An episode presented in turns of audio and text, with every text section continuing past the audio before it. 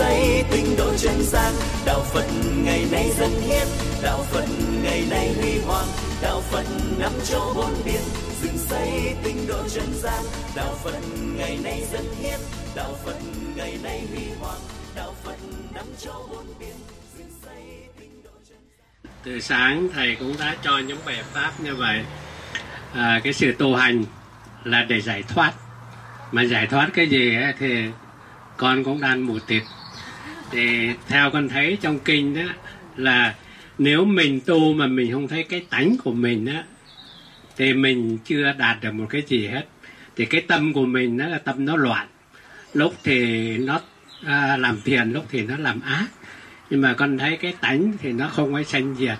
Thì xin thầy à, hướng dẫn cho tụi con tu làm sao được mà thấy được cái bản tánh của mình đó ai thì là phật.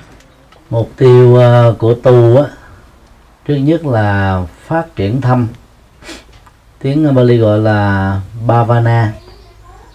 Phần lớn là chúng ta để cho tâm mình bị trói buộc vào trong à, nỗi khổ và niềm đau. Cho nên ờ, khi phát triển tâm thì đồng lúc đó chúng ta đang giải phóng tâm ra khỏi các trói buộc. Mà trói buộc nào thì cũng dẫn đến à, à nỗi khổ và niềm đau. Thì theo kinh điển uh, Bali đó trói buộc uh, tâm nó bao gồm trước nhất là tham ái thứ hai là giận dữ thứ ba là si mê thứ tư là hoài nghi thứ năm là cấu chấp vào thân và thứ sáu đó là giới cấm thủ. Sáu yếu tố này nó làm cho tâm chúng ta bị trói buộc vào trong uh, bản năng trói buộc trong à, các thói quen trói buộc trong phong tục tập quán. Và nói chung là trói buộc chúng ta ở trong à, kiếp phàm. Thì à, uh, dầu tu theo bất kỳ pháp môn nào cái cốt lõi đó người tu Phật cần nắm đó là làm thế nào để nương vào cái pháp tu đó đó chúng ta tháo tâm ra khỏi sáu trói buộc vừa nêu. Và làm được như thế thì được gọi là đang thực tập con đường giải thoát tâm khỏi trói buộc. Khi uh, nỗ lực làm công việc đó một cách có bài bản và giữ cái cái phong cách bài bản đó một cách lâu dài thì dần dần chúng ta sẽ đạt được cái um, mục tiêu cao hơn của việc tu đó là giải phóng chúng ta ra khỏi sinh tử và luân hồi. Về phương diện này đó thì phần lớn người xuất gia nếu làm đúng sẽ đạt được. Còn người tại gia đó thì chỉ có một thiểu số đạt được thôi. Do vì à, điều kiện sống, môi trường sống và và bản chất của người tại gia đó thì gắn kết với à, tham ái, bao gồm tình yêu và tính dục. Cho nên à, rất khó có thể kết thúc tiến trình sanh tử và luân hồi trong uh, cách thức tu uh, để uh, giải phóng mình uh, khỏi uh, trói buộc và giải phóng tâm khỏi luân hồi đó thì thiền tông của Trung Quốc á, chủ trương kiến tính thể tu tức là phải thấy được bản tính của mình còn được gọi là thể tánh tịnh minh uh, thực tướng vô tướng. Và và khi mà mình nhận thức được rằng là uh, trong mỗi con người chúng ta đó ừ, thể tánh giác ngộ đồng đẳng như là Đức Phật thì tự động chúng ta sẽ không còn khinh thường chính mình nữa. Nhờ đó ta thoát ra khỏi cái mặc cảm tự ti. Cho nên uh, tu một cách bài bản để kết quả là chúng ta sẽ đạt được những gì mà Đức Phật đã từng đạt được. Chính vì thế đó là trong quá trình tu đó thì các hành giả cố ý à, và lưu tâm đó một số điều như sau. Thứ nhất đó, là nương vào pháp môn tu cụ thể là bát chánh đạo hoặc là những pháp môn mà chúng ta đang hành trì. Làm thế nào để cho tâm thoát ra khỏi tất cả những à, nguyên nhân của khổ đau? Bao gồm tham ái sân hận si mê và chấp thủ. Đồng thời chúng ta phải phát triển cho bằng được à, các cái hạt giống tốt đang bị nằm ngủ quên trong kho tàng tâm thức của chúng ta công việc tu là gì? Là đánh thức các cái hạt giống tích cực đó thức dậy để ờ, chúng làm việc ờ, chúng hoạt động và và chúng ờ, vận chuyển chúng ta vào trong một cái cảnh giới rất là an lành. À, điều này nó buộc chúng ta phải hết sức năng động để một mặt đó, xóa bỏ những cái hạt giống tiêu cực ở tâm mặt khác chúng ta phát triển các hạt giống tích cực. Điều hai để ờ, làm được công việc đó một cách lâu dài thì người tu học Phật đó trong quá trình nỗ lực để thấy tánh đó, chúng ta cần phải um, thể hiện được uh, chánh niệm. Chánh niệm hiểu nôm na đó là làm chủ cảm xúc làm chủ thái độ làm chủ tâm. Trong các động tác đi đứng nằm ngồi nói nín động tịnh thức và ngủ phần lớn chúng ta bị thất bại trong việc làm chủ tâm. Trong những cái điều kiện hoàn cảnh mà gần như mình không có sự chú ý. Hoặc là mình chỉ có thể làm làm chủ được bản thân mình ở ờ, những nơi công cộng. Nhưng chúng ta rất khó làm chủ bản tâm khi chúng ta đang ở một mình. Lúc đó không có người giám sát, không có người quan sát, không có người theo dõi. Cho nên đôi lúc đó chúng ta bắt đầu trở nên dễ dãi hoặc là sống với cái thói quen thật của mình còn ở trước quần chúng đó thì bằng cái uh, kinh nghiệm ngoại giao rồi bằng cái uh, tế nhị bằng cái lịch sử uh, bằng cái phấn đấu uh, chúng ta uh, đạt được những cái năng lực rất là tích cực. Nhưng mà khi ở một mình đó, chúng ta khó đạt được cái đó. Cho nên là phải làm chủ chánh niệm để trong lúc thức cũng như là ngủ khi có mặt ở giữa quần chúng hay là đang lúc ở một mình chúng ta vẫn giữ được cái phong độ đó là an lạc tĩnh tại uh, tự tại à, thoải mái và thảnh thơi. Điều thứ ba đó là thực tập và buông xả những nỗi khổ niềm đau và những cái nghịch cảnh xảy ra đối với bản thân mình. Con đường dẫn đến giải thoát đó, thì dài lâu. Thì trong quá trình à, hướng đến điều đó đó thì à, cái ký ức làm cho chúng ta bị dướng vào nỗi khổ niềm đau thêm nhiều lần nữa. Ví dụ nhất là khi chúng ta nhớ về quá khứ thì chúng ta đang uh, nỗ lực hâm nóng lại cái nỗi khổ niềm đau trong quá khứ. Hoặc là chúng ta ký ức về cái vàng son đã qua thì chúng ta đang vô tình đó là tạo ra cái cái tiếc nuối về tâm lý mà đôi lúc mình không để ý đến. Và cả hai cái trạng thái uh, hâm nóng khổ đau hay là tiếc nuối vàng son đó về những chuyện đã không còn nữa làm cho chúng ta đánh mất đi cái cơ hội để trải nghiệm hạnh phúc bây giờ và tại đây. Mà thấy Đức Phật đó cái này rất là quan trọng. Và muốn làm được điều đó đó thì à, cần phải khép quá khứ với những gì mà nó đã từng xảy ra với những nơi mà nó đã từng có vật với những điều kiện mà nó tiếp tục tồn tại. Phải khép cái đó lại. À, khép một cách có ý thức khép một cách có phương pháp khi mà cách có có cam kết thì trước sau gì đó những cái gì nó đã qua rồi đó nó không còn cái cơ hội để đánh động tác động ảnh hưởng chi phối đến cuộc sống của chúng ta trong giờ phút hiện tại. Thì bằng uh, ba điều vừa nêu đó thì quá trình uh, tu tập chúng ta sẽ giúp cho mỗi người đó là nếu chưa có thể giác ngộ thành Phật thì ít ra mình cũng thấy được cái bản tính mình đó có đủ được những cái tố chất cao quý để chúng ta phát huy sống với nó và nhờ sống với những bản chất cao quý như thế đó chúng ta được an lạc bây giờ và tại đây. À, xin đi câu hỏi khác. Các quý phật tử uh, có chuyển lên trên uh, bàn một số câu hỏi. Để đang khi chờ đợi những câu hỏi uh, trực tiếp á, thì uh, xin uh, nêu ra những câu hỏi uh, ở trên bàn. Hỏi con được thấy một số vị đại đức khi hành lễ thì đắp y đỏ có viền vàng và y y rượu chát đỏ viền đen. Vị tăng sĩ này cũng là người tu theo đạo Phật Đại thừa. Cho nên uh, xin thầy cho biết là đắp y đối với tu sĩ màu sắc như thế nào được xem là hợp lệ. Để thấy ờ, rõ được các cái quy định của Đức Phật về à, việc đắp y đó thì người Phật tử tại gia lưu ý về cái um, hai trường phái Phật giáo chính. Thứ nhất là trường phái Phật giáo Nguyên Thủy. Ăn vận đắp y cũng giống như là Đức Phật vào trong thời của ngài cách đây 26 thế kỷ. Màu sắc ờ, của chiếc y đó đó nó có màu giống như là vàng da bò nó đậm hơn cái cái áo mà chúng tôi đang mặc chút xíu. Màu vàng da bò thực chất đó là một loại màu hoại sắc đối với cái nền văn hóa y phục của người Ấn Độ. Hoại sắc đó là nó tổng hợp giữa màu vàng màu nâu với màu đất mà vải của nó dầu mới mua và cũng mới may. Người mặc nó vẫn có cảm giác rằng đây là cái bộ quần áo hay là chiếc y à, chiếc hậu đã cũ kỹ rồi mục đích mà đức phật quy định cái màu à, hoại sắc đó là màu cho tu sĩ là để cho các vị tăng sĩ đó không có bị dướng kẹt vào cái chủ nghĩa ngoại hình.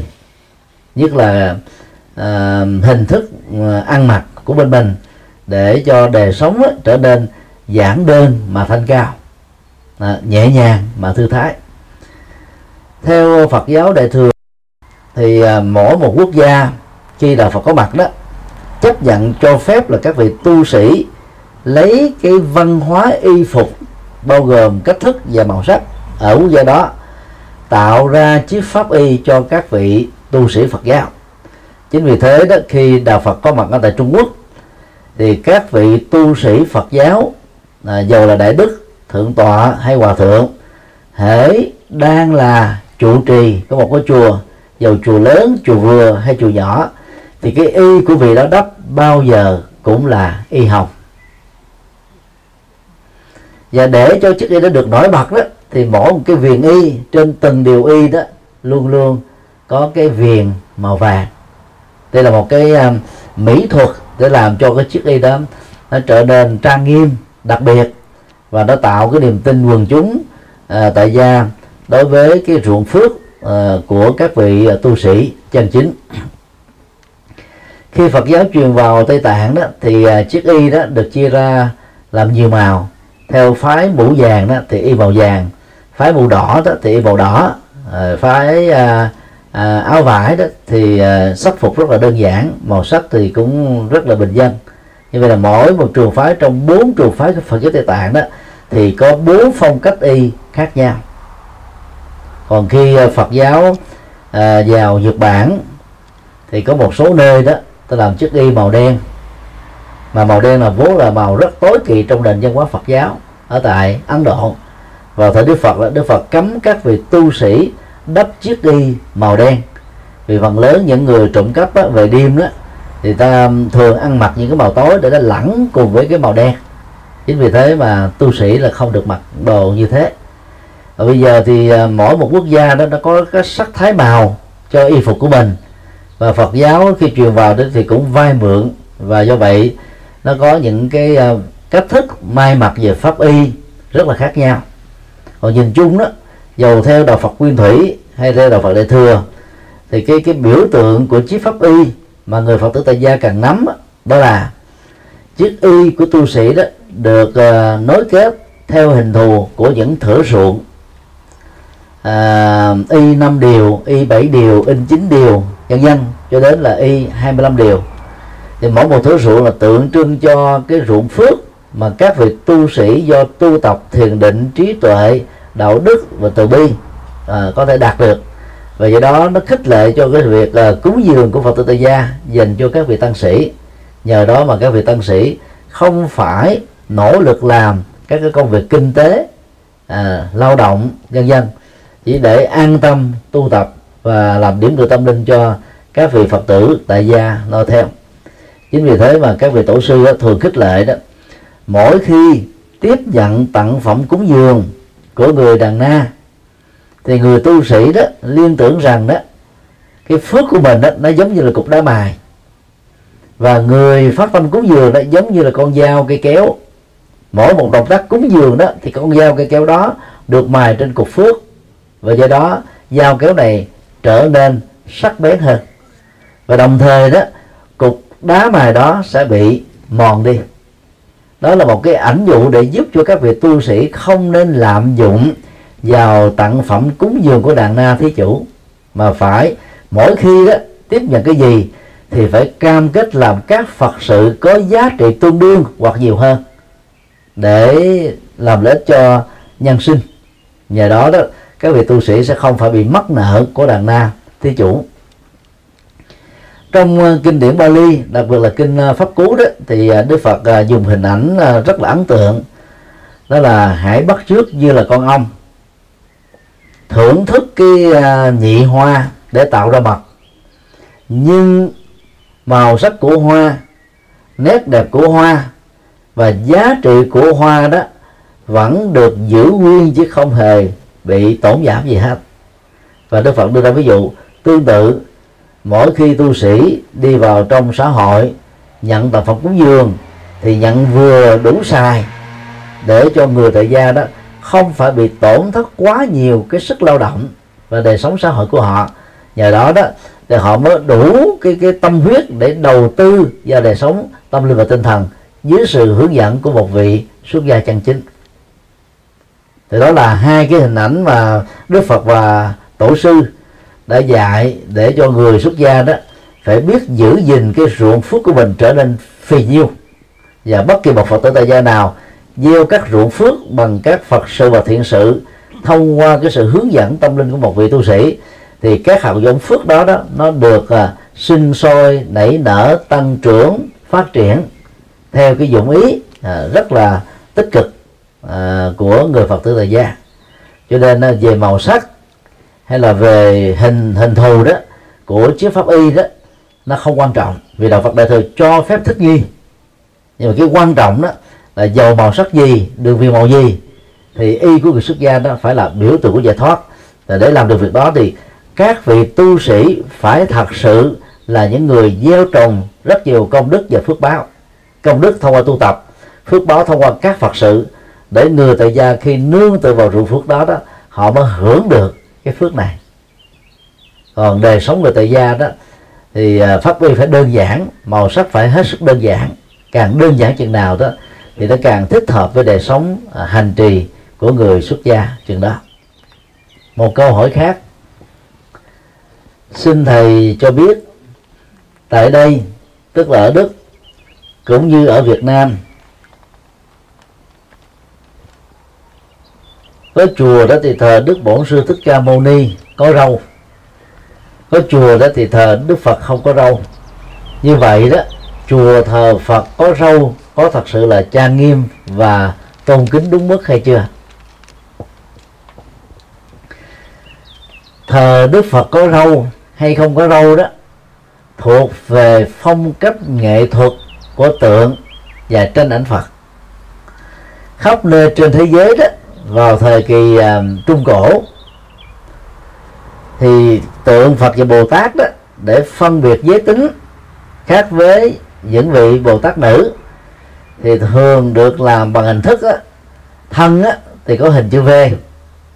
Ngoài cái ngực vạm vỡ thì cơ thể bụng của Phật và Bồ Tát đó, thì có đến 6 múi. À, đó là cái cách thức để thể hiện về về nam tính ở các tượng Phật và Bồ Tát và tương tự đó một cách thể hiện khác đó là người ta làm à, tượng Phật và tranh ảnh Phật đó, có râu. Và râu này nó được uh, thiết kế giống như là chữ bát. Chữ bát trong chữ hán đó là nó giống như chữ v ngược. Hai cái uh, này nó nó tách ra chút xíu. Một cái nó nằm bên tay trái một cái nằm bên tay phải và nằm theo cái hệ trục tương xứng. Thì uh, cái đó ta gọi là tướng uh, bát râu tức là tướng râu của đức phật bồ tát có hình chữ bát ở trong chữ hán và điều đó nó, nó là một cái quan niệm rất phổ thông trong nghệ thuật gọi là kiến trúc mỹ thuật của à, tượng Phật cho nên là cái đó không không có gì là là mất trang nghiêm. Mục đích để cho biết rằng là Đức Phật này là một người nam chứ không phải là một người nữ. Hiện tại đó thì à, tướng Bắc Râu đó đã được thay thế phong cách tượng Phật cổ thì vẫn giữ nguyên. Còn các phong cách tượng Phật à, thời hiện đại đó thì hầu như là người ta đã bớt đi cái tướng bắt Râu rồi. Thì dù à, tướng là bắt Râu hay là không có râu, thì điều mà chúng ta cần lưu ý đó, thể là Đức Phật, thì về giới tính đều là người nam. Còn trong đạo Phật à, đại thừa giai đoạn đầu đó hễ là Bồ Tát, thì giới tính của các ngài cũng đều là những người nam.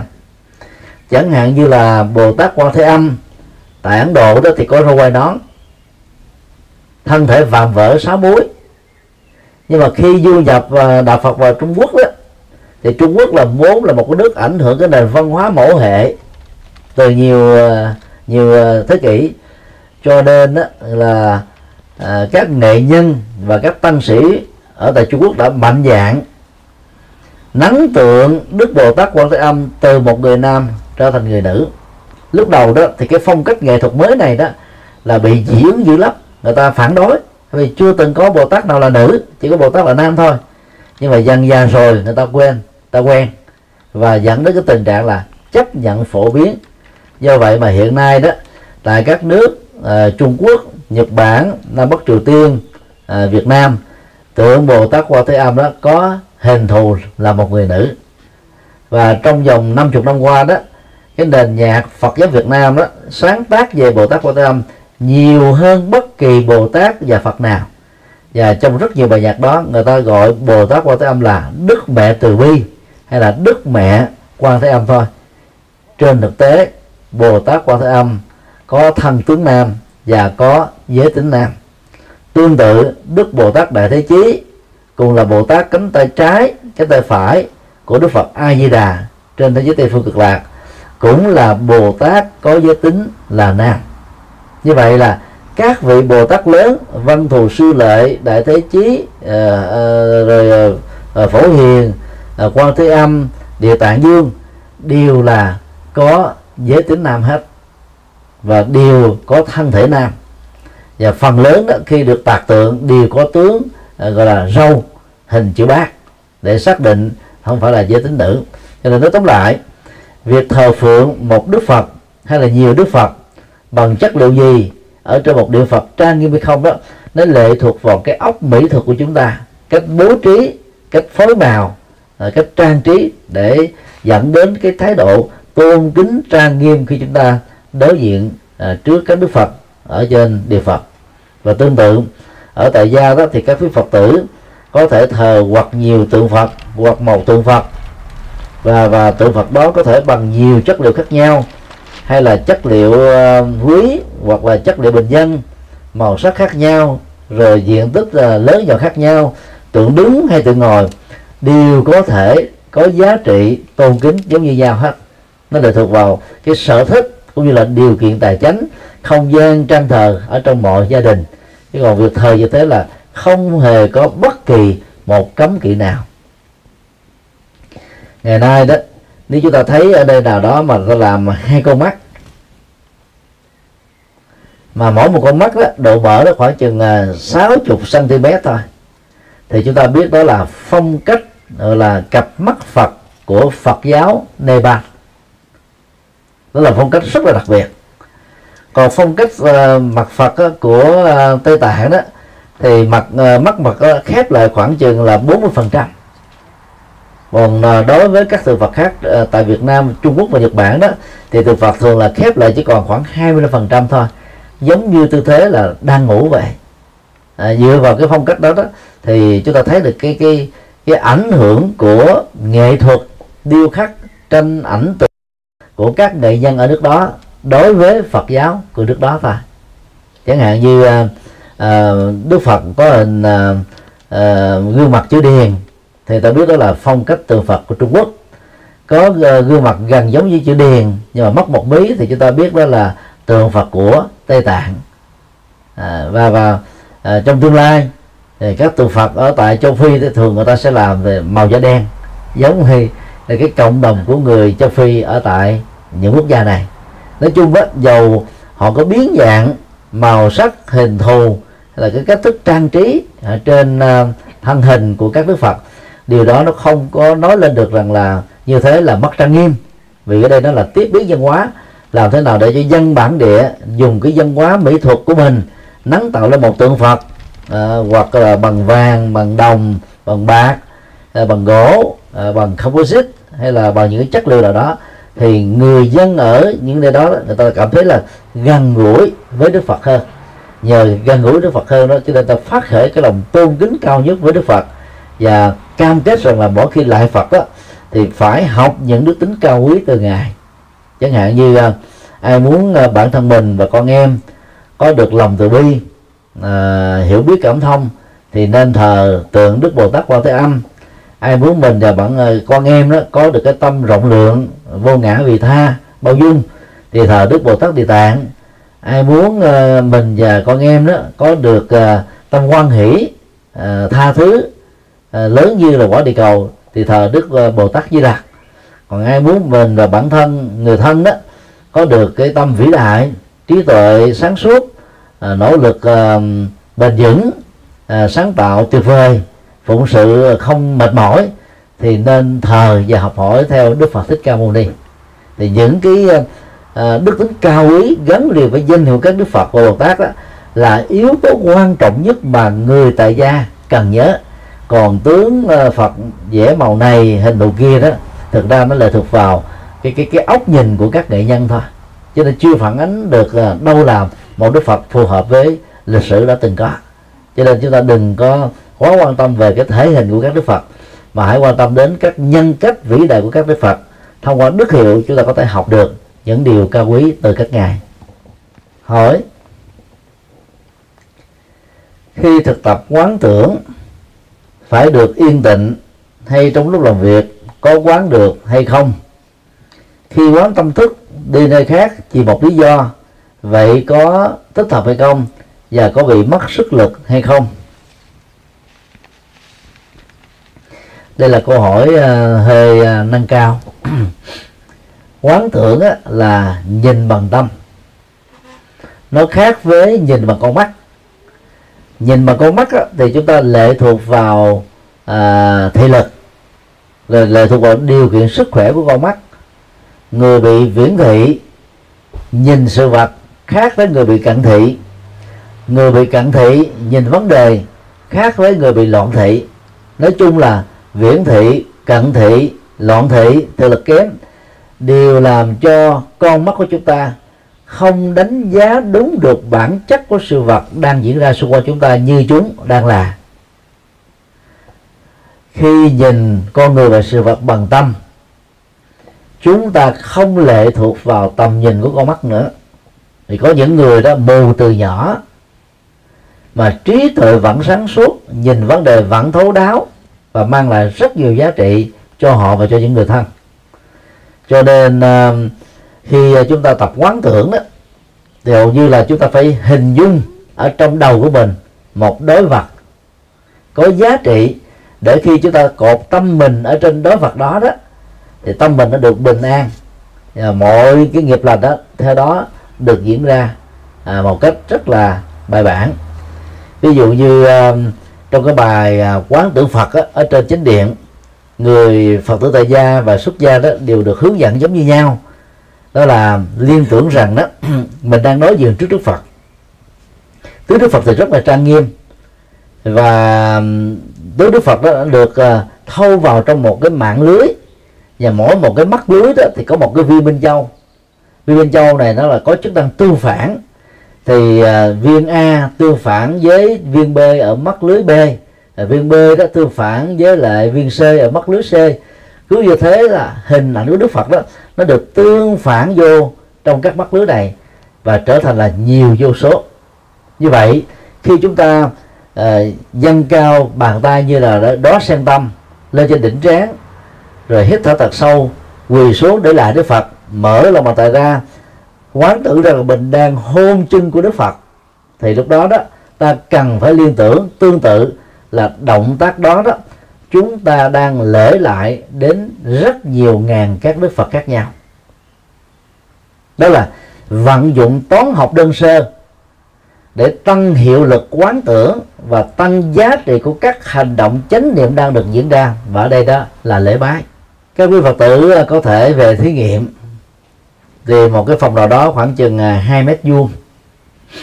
Ta đặt à, bốn cây gương ở trong cái phòng đó và mình chỉ cần có mặt ở trong phòng đó và nhìn trái phải trước và sau chúng ta sẽ thấy cái hình ảnh của bản thân mình đó, nó được nhân lên vô số đến độ là nó nhỏ chúng ta không còn nhìn thấy được nữa. Cái đó được gọi là anh nờ làm. Thì bằng cái phương pháp quán tưởng này đó mỗi một động tác ta là lễ bái đức phật thì mình đang quán tưởng rằng có vô số đức phật đang xuất hiện trước mặt chúng ta và chúng ta đang đảnh lễ vô số các đức phật thì động tác đó nó làm cho mình đó là thành tâm tuyệt đối. Và sự thành tâm tuyệt đối này đó nó làm cho tâm mình được yên tĩnh. Cho nên đó cũng một động tác nhưng mà cái năng lực của sự quán tự đó nó làm cho giá trị của hành động lễ bái đó được uh, tăng lên rất là nhiều lần. Tương tự các võ sĩ thiếu lâm tự khi ra một đòn tấn hoặc đấm hoặc đá thì họ sẽ được hướng dẫn đó lúc đầu đó cái động tác đấm này đó được liên tưởng là nó bằng 5 kg sau một thời gian tập đó, quán tưởng cũng một cái đống đó là 50 kg sau đó là 500 kg sau đó là 5.000 kg sau đó là là là là 500.000 kg và chính vì thế đó, một cái động tác trưởng bình thường như thế này có thể làm, gọi là, bức tường sụp đỡ, sụp đổ là nhờ vào cái năng lực quán tưởng. Cho nên là hành động cao quý nào được nâng lên với tâm quán tưởng đó thì tâm mình một mặt là được thanh tịnh, mặt khác nó làm hiệu lực của hành động đó, nó được lớn hơn. Thì cũng bằng phương pháp ờ, quán tưởng tương tự này đó, thì người tây tạng, mỗi khi ờ, họ đi ngang ờ, cái phần trước của chánh điện, của ngôi chùa đó, thì họ dùng tay lăn các bánh xe thề luân trên đó nó có các câu thần chú, chẳng hạn như là Umbani Papi Hum thì họ mới lăn thật là mạnh và quán tưởng rằng là đông, trong động tác lăn như thế, chỉ một tích tắc thôi. Thì họ đọc Amani Papi Hum thì đồng thời nếu đó nó, nó xoay ba chục lần thì có nghĩa là trong đơn vị thời gian đó họ đã niệm được ba chục lần câu thần chú.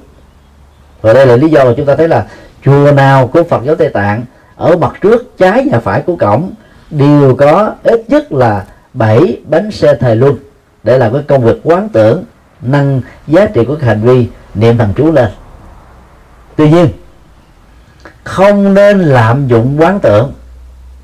Nhất là đối với những người đã từng có cái cái cái cái tiền án bệnh quan tưởng, hoặc là cái cảm xúc quá nhiều, hay là ngủ lần nào cũng bị ác mộng, nằm mơ, thấy cái này, thấy cái kia, thì việc lạm dụng vào quán tưởng sẽ làm cho thần kinh của người đó trở nên bị suy nhược hơn.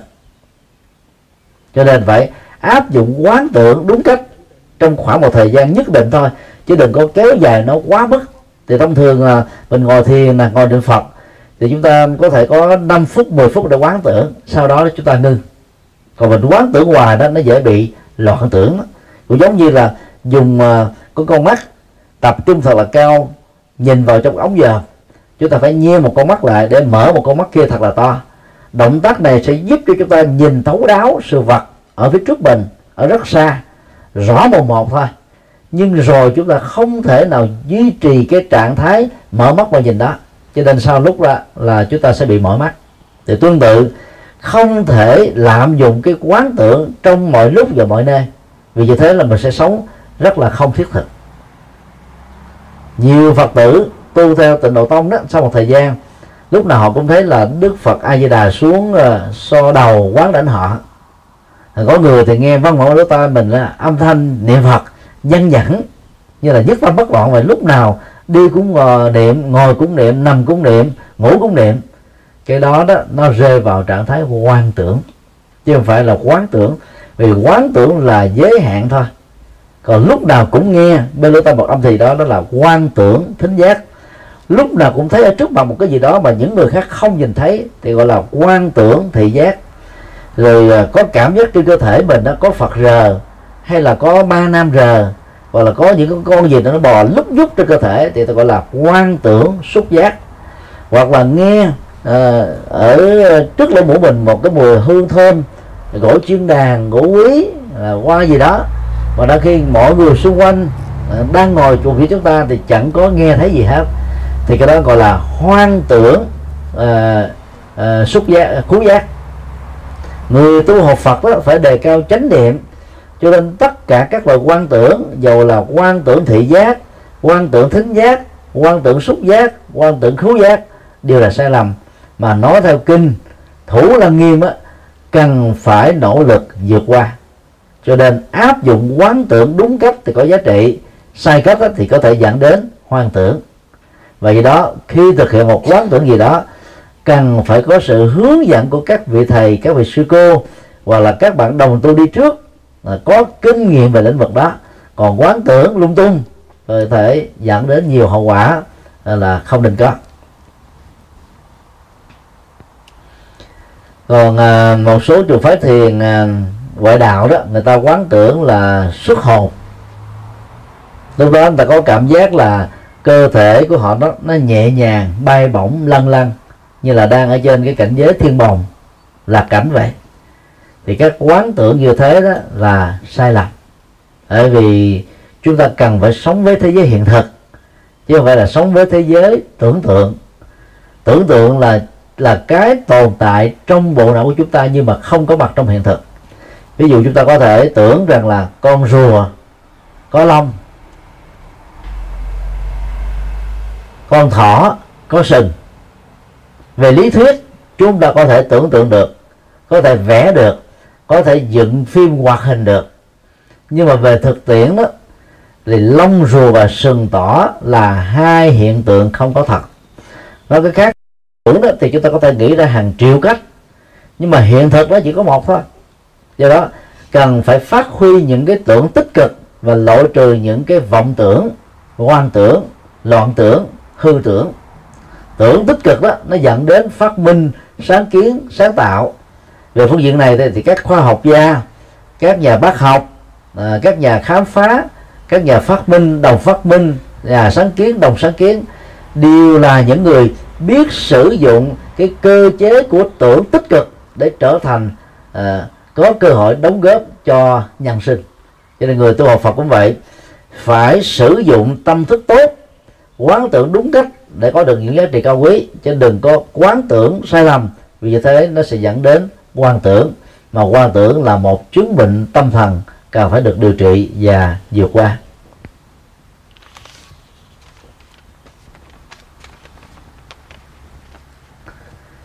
Hỏi, xin thầy cho biết mục đích của thọ bồ tát giới để làm gì? Bồ tát giới đó là những điều đạo đức mà theo đạo phật đại thừa đó, các vị tu sĩ phật giáo đó cần phải tiếp nhận. Mục tiêu tiếp nhận với bồ tát là để làm cho tâm của những người xuất gia trở nên từ bi, thể hiện sự quan tâm và đồng cảm của mình đối với những nỗi khổ niềm đau mà đồng loại đó đang phải chịu đựng và tiếp tục chịu đựng. Nhờ tâm từ bi đó đó, người xuất gia sẽ trở nên năng động hơn, nhập thế hơn, có mặt trên từng cây số trong cuộc sống, để khi chỗ nào có tiếng khổ đau trỗi dậy là có bàn tay sự năng động và nhập thế của các vị tu sĩ đến cứu giúp rồi. Cốt lõi ờ, của giới bồ tát đó là phát triển lòng từ bi, năng động nhập thế. Về sau này đó, thì giới bồ tát được mở rộng cho phật tử tại gia. Để người tại gia đó cũng trở thành là cánh tay nối dài của chánh pháp phật, của sự phục vụ phật pháp dành cho người đời. Vì à, là người tại gia cho nên người thọ giới bồ tát đó được gia giảm một số điều mà chỉ có người xuất gia mới thực hiện được. Chẳng hạn như à, à, người tại gia thọ với bồ tát đó thì không cần thiết phải gọi là à, sống đời độc thân. Họ vẫn có thể có gia đình vợ chồng con cái rồi có tình yêu tình thương ờ, một cách chung thủy một và một chồng còn là người xuất gia đó thì là tuyệt đối không để cho tâm mình bị bị trói buộc vào trong cái khoái lạc tình yêu và tính dục. Nhờ đó phát triển được tâm từ bi một cách trọn vẹn nhất và đầy đủ nhất. Một điều khó khác đó, của người thọ giới bồ tát đó là phải ăn chay trường. Vì ăn chay trường là cách để nhân lớn lòng từ bây giờ muốn mức độ cao nhất. Không còn ăn thịt các loài động vật dầu chỉ là gián tiếp thôi. Cho nên à, người tại gia có năng lực có tâm nguyện lớn có tinh thần vô ngã có thái độ bội vị tha à, có tâm phụng sự nên tình nguyện tiếp nhận với bồ tát để chúng ta năng động hơn phục sự cho cuộc đời. Nhờ đó mà nhiều người biết đến đạo phật, vượt qua được nỗi khổ và niềm đau. Câu hỏi khác. Phật tử tại gia có nên thọ trì giới bát quan trai hay không? Để xác định là có nên hay không đó, chúng ta phải hiểu được cái nguyên do mà đức phật hướng dẫn với bác quan trai vào thời đức phật cũng như là trong nhiều giai đoạn lịch sử khác nhau đó có nhiều phật tử tại gia. Rất thích đi tu nhưng không biết rằng là mình có tu thích hợp không? Có tu bền vững hay không? Vào chùa có khó quá hay không? Và tu có kết quả phụng sự nhân sinh được hay không? Do vì chưa chắc chắn cho nên á, cái khóa bát quan trời giới đó là cái khóa tập tu cho người xuất gia trong vòng 24 giờ đồng hồ. Một tháng đó người tại gia có thể tiếp nhận tối thiểu là hai ngày bát quan trai giới người tinh tấn hơn có thể nâng lên thành 4 ngày 6 ngày 8 ngày. Giá trị uh, phẩm giới của bát quan trai giới đó tồn tại trong 24 giờ đồng hồ. Ví dụ như ờ, các quý vị nào thọ bát quan trai giới đó đến chùa và tiếp nhận giới vào lúc 7 giờ rưỡi sáng thì đúng 7 giờ rưỡi sáng của ngày hôm sau giới đó tự kết thúc. Và hiện nay các chùa là vì phương tiện.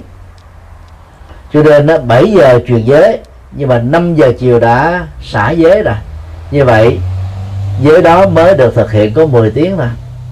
Dù là xả giới rồi, giá trị và hiệu lực của giới đó vẫn tiếp tục tồn tại cho đến 7 giờ sáng ngày hôm sau. Vì cái cam kết chúng ta với Đức Phật trong việc tiếp nhận giấy này là 24 giờ đồng hồ. Nhưng mà trên thực tế là chúng ta làm rất là xê xoa cho nó có vậy thôi, để cầu phúc thôi. Chứ chúng ta không hiểu được là mục đích là để tập cho chúng ta tu xuất gia. Và trong thời gian tiếp nhận nhiều giới bắt quan trai trong nhiều ngày, thì nhiều người sẽ nhận ra được là hạt giống xuất gia ở tôi có thật sự là vững mạnh như là những vị xuất gia chân chính khác hay không. Nếu câu trả lời có, thì hãy cố gắng thu xếp mọi công việc để trở thành người xuất gia chân chính. Cho nên theo chúng tôi đó, bác quan trà giới không nên truyền bá đại trà, nhất là cho những người không có nhu cầu xuất gia. Và bác quan trà giới cũng không nên được tiếp nhận vì mục đích để cầu phúc. Vì đây nó là một cái phép thử tu ngắn hạn trong một ngày để từ đó cho ta xác định cái khuynh hướng tu tập hoặc tại gia hoặc xuất gia của chúng ta. Ngày nay thì tại Việt Nam ờ, có khóa tu ờ, một ngày an lạc. Bắt đầu vào năm ờ, 2007 tại chùa Phổ Quang. Lúc đó chúng tôi là tổng điều phối của khóa tu và chúng tôi đã đề xuất với hòa thượng thích trí quảng, trưởng ban tổ chức khóa tu đó, nên dùng cái từ là một ngày an lạc để thay thế cho các khóa tu bát quan trai giới à, hiện nay đang rất là phổ thông tại các chùa Việt Nam mà vốn ảnh hưởng từ Trung Quốc. Còn tu một ngày an lạc đó thì thành phần nào cũng có thể tiếp nhận được. Ngay cả những người chưa phải là Phật tử vào tham gia khóa tu thì suốt ngày hôm đó họ được an lạc. Sáng mơ đó sau khi tụng kinh niệm Phật thì đến phần nghe thuyết giảng trung bình đó là hai giảng sư à, 8 giờ đến 9 giờ là các vị giảng sư lão thành, phần lớn là các vị hòa thượng, lỗi lạc. 9 giờ đến 10 giờ đó là một vị giảng sư trẻ, triển khai cũng đề tài đó dưới góc độ ứng dụng trong đời sống thực tiễn. Rồi sau đó là tụng kinh, ăn cơm trong chánh niệm. Rồi à, một giờ đó là tiếp về, tiếp tục thức dậy tụng kinh niệm phật. Sau đó 2 giờ đến 4 giờ chiều đó là vấn đáp Phật pháp tự do. Đào sâu vào cái chuyên đề là khóa tu của ngày hôm đó thì đó cái chương trình à, tu học một ngày an lạc à, tại chùa Phổ Quang. Mà hiện nay đó nó đã được à, phổ biến rộng rãi trên là 30 tỉnh thành của Việt Nam. Theo dự đoán của chúng tôi khoảng chừng à, hai chục năm nữa đó thì cái khuynh hướng khóa tu một ngày an lạc đó nó sẽ trở nên là phổ biến và thay thế dần cái khóa tu bắt quan trai. Vốn nó chỉ thích hợp với một thiểu số à, người muốn xuất gia mà chưa chắc chắn rằng hạt giống xuất gia của mình có thật sự là nhiều hay không. Để giúp cho những người à, tầm sự xuất gia hoặc là muốn xuất gia đó à, hiểu rõ cái hạt giống tâm linh của mình thì người xuất gia đó người cần xuất gia đó cần phải lưu tâm một số điều như sau. A à, đời sống độc thân nhưng không cô đơn. Nếu người tại gia nào đó phù hợp với lối sống này thì hạt giống xuất gia ở người đó là rất cao cái khó nhất của một đề tu là sống độc thân mà không cô đơn. Để chúng ta không có ờ, phải bị dướng kẹt vào trong đời sống tình cảm tình yêu và tính dục như người tại gia. B. Sống giản dị mà thanh cao. Tức là không uh, à, chân diện không trang sức phẩm không áo quần à, à, quá đẹp không à, hưởng thụ các cái tiện ích vật chất. Họ sống rất là giản dị chân thành. À, thì những người nào có được cái tố chất đó đó thì nó phù hợp với nhân cách của người tu. Thứ ba có tâm vô ngã lớn phụng sự lớn nhiệt quyết lớn năng lực lớn đạo đức lớn từ bi lớn và trí tuệ lớn. Hội đủ được tất cả những đức tính vừa nêu đó thì trở thành người xuất gia sẽ làm cho Phật giáo trở nên hữu dụng. Người xuất gia đó sẽ năng động nhập thế phụng sự không mệt mỏi làm được rất nhiều việc cho Phật tử tại gia. Nói tóm lại các quý Phật tử nào có ý nguyện thích tu nhưng mà không biết là mình tu nổi hay không chỉ cần đối chiếu với ba à, điều kiện vừa nêu. Nếu ai hội đủ được hai trên ba thì cái cơ hội đi tu ở người đó là rất dễ dàng. Thậm chí trong trường hợp có những người chỉ đạt được một phần ba trong ba đức tính vừa nêu nếu chịu có phấn đấu, nỗ lực, khắc phục hai điều còn lại, thì người đó vẫn có thể tu tốt ngay trong kiếp sống hiện tại này.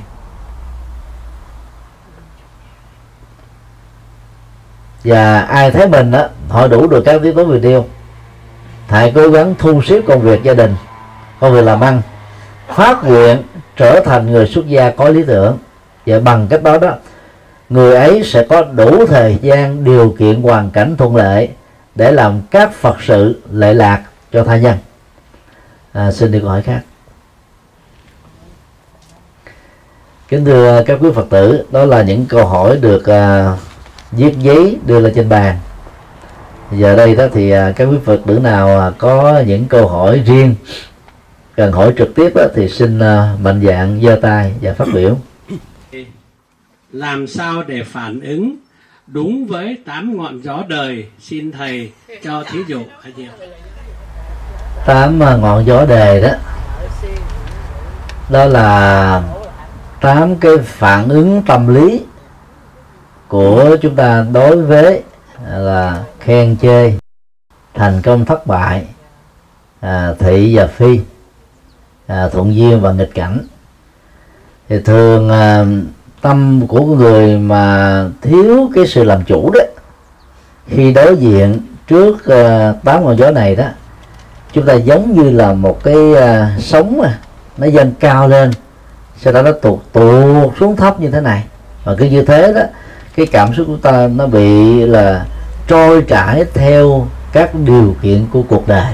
Và do đó chúng ta đánh mất chính mình trong điều kiện cuộc sống. Làm chủ bản tâm mình à, trước à, tám ngọn gió của cuộc đời đó được hiểu là trước nhất chúng ta thản nhiên đối với các sự cố đang diễn ra xung quanh mình. Thản nhiên nó khác với là thiếu trách nhiệm nha. Một người thiếu trách nhiệm vô tư bàng quan uh, thờ ơ lãnh đạm lãnh cảm là cái người gọi là tắc trách tức là gần như là họ không có gắn bó gì với ai không phụng sự ai chỉ biết mình mình thôi. Thì đó là những người đáng trách.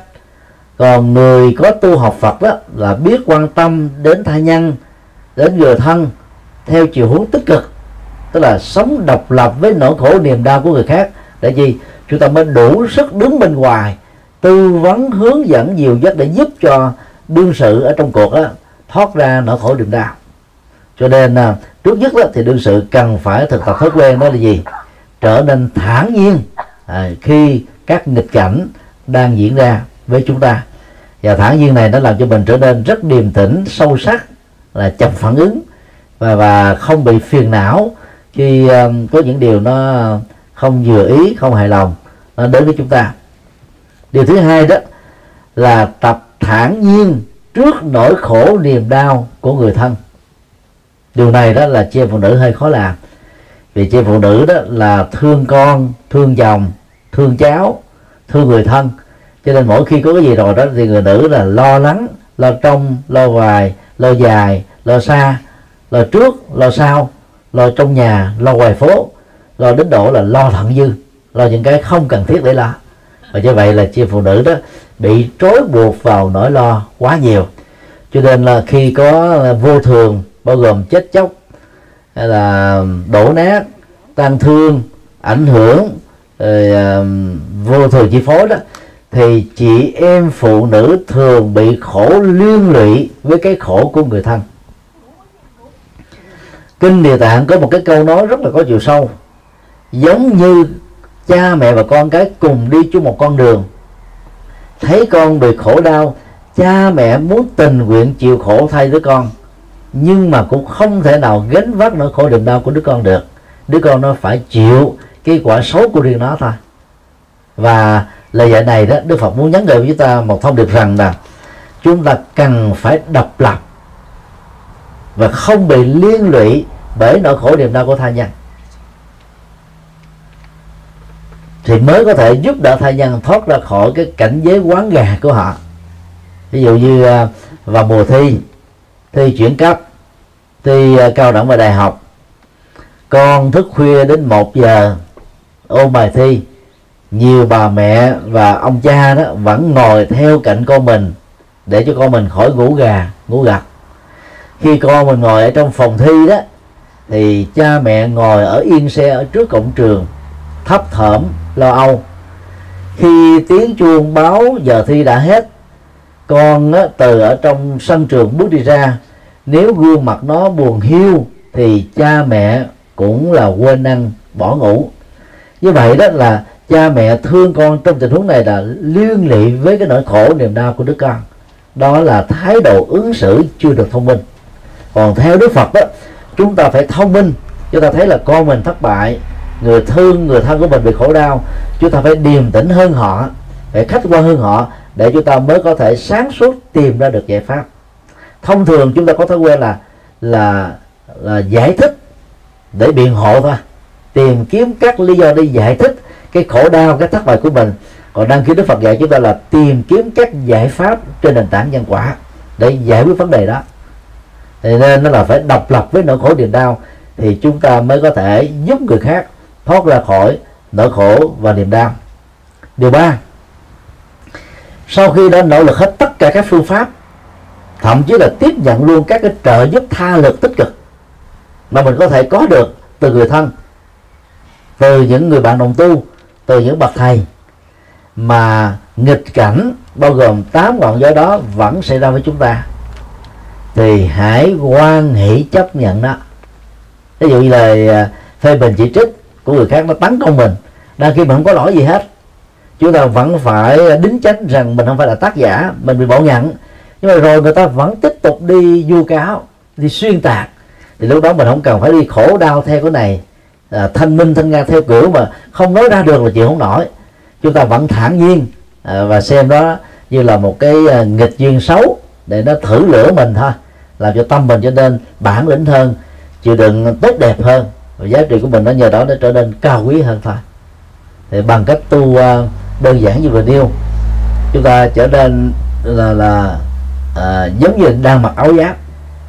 Trước tám ngọn gió và các ngọn gió này có muốn tấn công chúng ta một cách vô tình hay cố ý vẫn không làm cho mình bị ngã ngựa ở trên con đường bồ tát đạo hay là các phật sự các thiền sự mà chúng ta nỗ lực gánh phát hay là phát tâm gánh vác. À, xin đi câu hỏi khác. Trong hiện tại đại đa số phật tử chỉ biết tu cúng dường, tu phước và tu tướng, kiến chấp. Xin thầy cho biết phải làm sao. Xin cảm ơn thầy. Tu theo Phật giáo đó gọi đủ là phước huệ song tu. Đó là tu đồng hành gồm có phước và trí tuệ. Một trong mười đức hiệu của Đức Phật Thích Ca nói riêng, các Đức Phật quá khứ, hiện tại và vị lai nói chung là minh hạnh túc túc đây là đầy đủ và trọn vẹn. Minh đó là thuộc về trí tuệ. Hạnh đó nó thuộc về đạo đức. Mà đạo đức là nó liên hệ đến các phước báo và cái rèn luyện nhân cách mà ra. Như vậy, để từ một người phàm trở thành chân nhân, từ chân nhân trở thành thánh nhân, từ thánh nhân thành bồ tát, từ bồ tát thành phật, thì tất cả những người tu học Phật, nhất là đang đi trên con đường Bồ Tát đạo phải tu đầy đủ phước báo và trí tuệ như nhau. Chính vì thế mà trong sáu ba la mật dành cho tất cả người xuất gia và tại gia bố thí đại diện cho tu phước được xem là yếu tố đi đầu. Và trí tuệ ba la mật đó là yếu tố thứ sáu. Giữa chúng đó còn có bốn yếu tố khác đó là đạo đức tinh tấn à, kiên trì và thiền định để gọn lại đó thì người ta mới tỉnh lược bốn yếu tố chính giữa này đi. Giữ lại là bố thí và trí tuệ cho nên được gọi là phước huệ song tu. Bằng tiêu chí này đó các phật tử tại gia cần phải tự đánh giá lại bản thân mình. Nếu trong thời gian qua đó chúng ta mới tu sơ sài về phước báo thì về phương diện tu phước chúng ta vẫn còn rất kém. Cho nên phải tập thêm bố thí cúng dường. Bố thí thì gồm có là bố thí uh, ờ, Ờ, ờ, những tài sản hợp pháp của mình cho những mảnh đời bất hạnh hơn. Ngoài ra chúng ta có thể bố trí uh, ờ, uh, mô tạng phủ và thi thể cho y khoa để nhằm giúp cho những người bất hạnh đó có cơ hội tái sanh thêm một lần nữa ngay trong kiếp sống hiện tại này.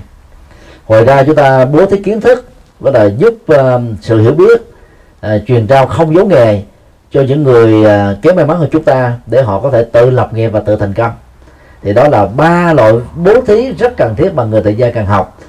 Ngoài ra thì chúng ta cần phải tu hành cúng dường là à, xây chùa đúc tượng in kinh rồi ấn tống kinh sách truyền bá băng đĩa à, làm các phật sự theo sự kêu gọi và hướng dẫn của nhiều tăng ni. Thì bằng cách đó là chúng ta đang tu tập phước à, giúp xã hội tham gia cộng đồng tình nguyện xuân phong, công quả, vân vân, hậu cần, đều là những công việc tu phước. Nhưng mà này nó chỉ mới chiếm được có 50% thôi. Còn 50% còn lại thì các phật tử tại gia phải phát triển phần tu tuệ, hay gọi là tu trí tuệ. Để tu trí tuệ thì các phật tử tại gia cần lưu tâm một số điều như sau. Thứ nhất, phải đọc càng nhiều kinh thì càng tốt. Cái đó gọi là văn văn tuệ, trí tuệ do học rộng hiểu nhiều, triết lý phật giáo. Như vậy, người phật tử nào mà chỉ trong một đời người đọc được hai, ba bài kinh là không thể nào thâm nhập kinh tạng có được trí tuệ như biển lớn. Cho nên phải quay trở về, mỗi ngày dành tối thiểu là ba chục cho đến sáu chục phút để đọc những bài kinh thuần việt. Và bằng tiếng ờ, mẹ đẻ của mình. Hiện nay phổ biến trên internet hoặc là làm dưới hình thức sách nói rất là miễn phí. Cho nên nỗ lực làm việc đó để có được trí tuệ.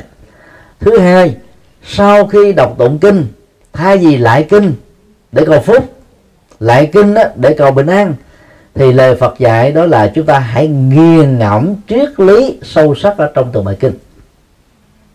Mỗi một bài kinh đó có hai lớp ý nghĩa. Lớp nghĩa đen chứ tôi tạm gọi nó giống như là cái lớp sô cô la ở bên ngoài. Nó áo bên ngoài thôi. Ngậm vào rất là ngon. Nhưng mà lớp nghĩa kinh thứ hai là lớp triết lý. Nó nằm ẩn đằng sau cái lớp nghĩa đen này. Giống như viên kim cương đó, nó được bọc sô cô la vậy. Người tu học Phật đó có chiều sâu cần phải khai thác được cái cái cái cái cái tinh hoa kim cương này chứ không phải là thưởng thức sô cô la thôi.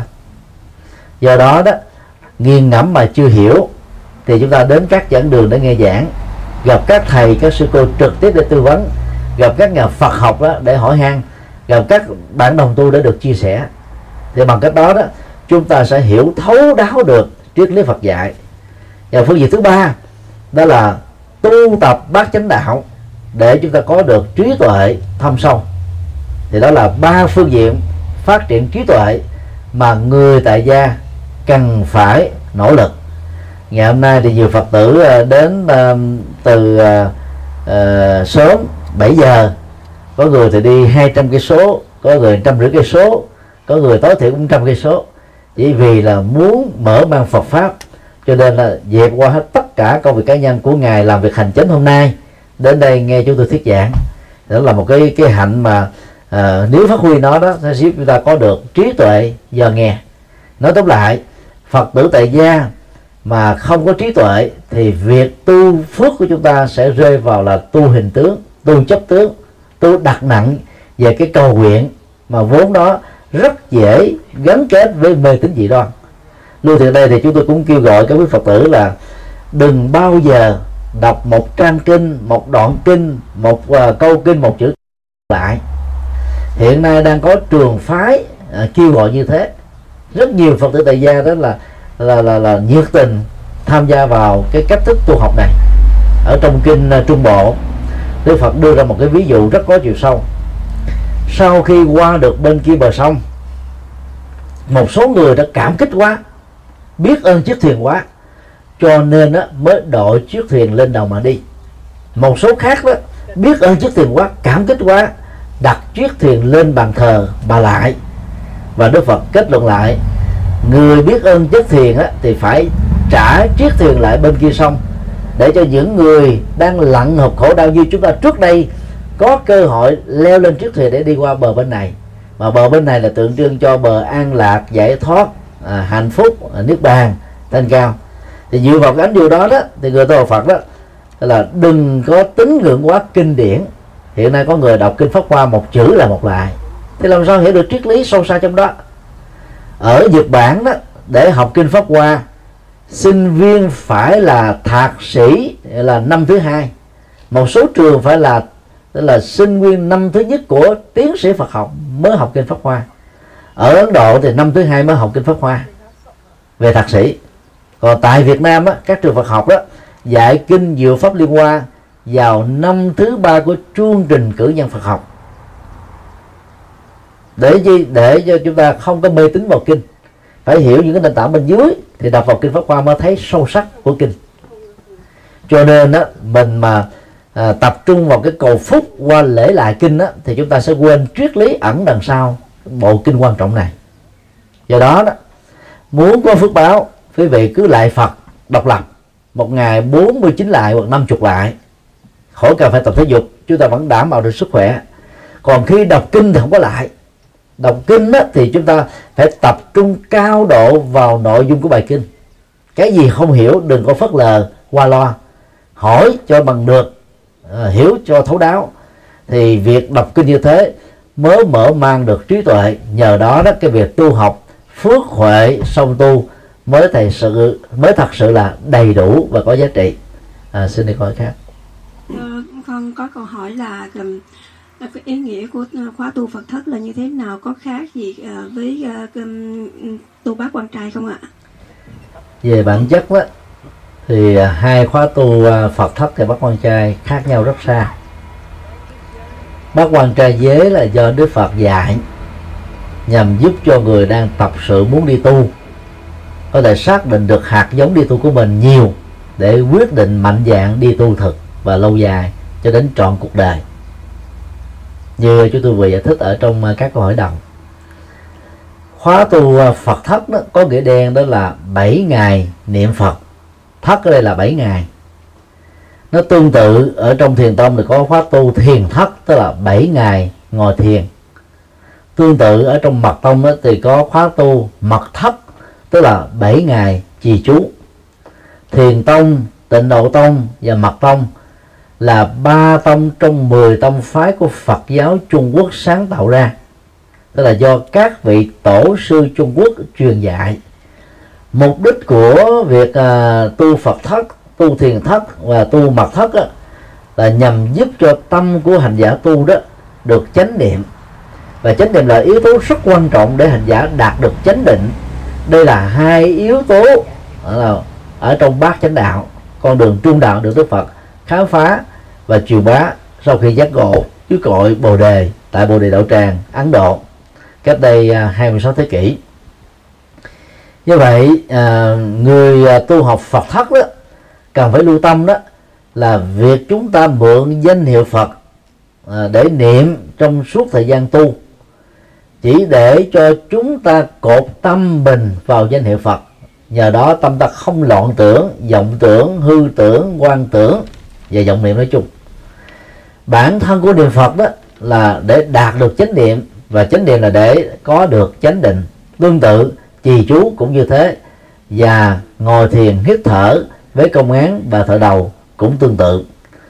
Do đó đó, người tu tịnh độ tông cũng giống như là các tông phái còn lại, ngoài việc đạt được chánh niệm và chánh định, chúng ta nhớ là đừng bỏ sót sáu yếu tố chánh đạo còn lại bao gồm chánh kiến chánh tư duy tạo ra trí tuệ chánh ngữ chánh nghiệp chánh mạng à, chánh tinh tấn à, tạo ra đạo đức. Và bất kỳ ai tu tập mà đầy đủ được đạo đức thiền định trí tuệ thì đều có cái kết quả an vui hạnh phúc giống như nhau. Cho nên người tu niệm phật thông qua phật thất 7 ngày à, sẽ đạt được chánh niệm. Và đưa vào chánh niệm đó đó để chúng ta sống an lạc hạnh phúc ngay trong kiếp sống hiện tại này.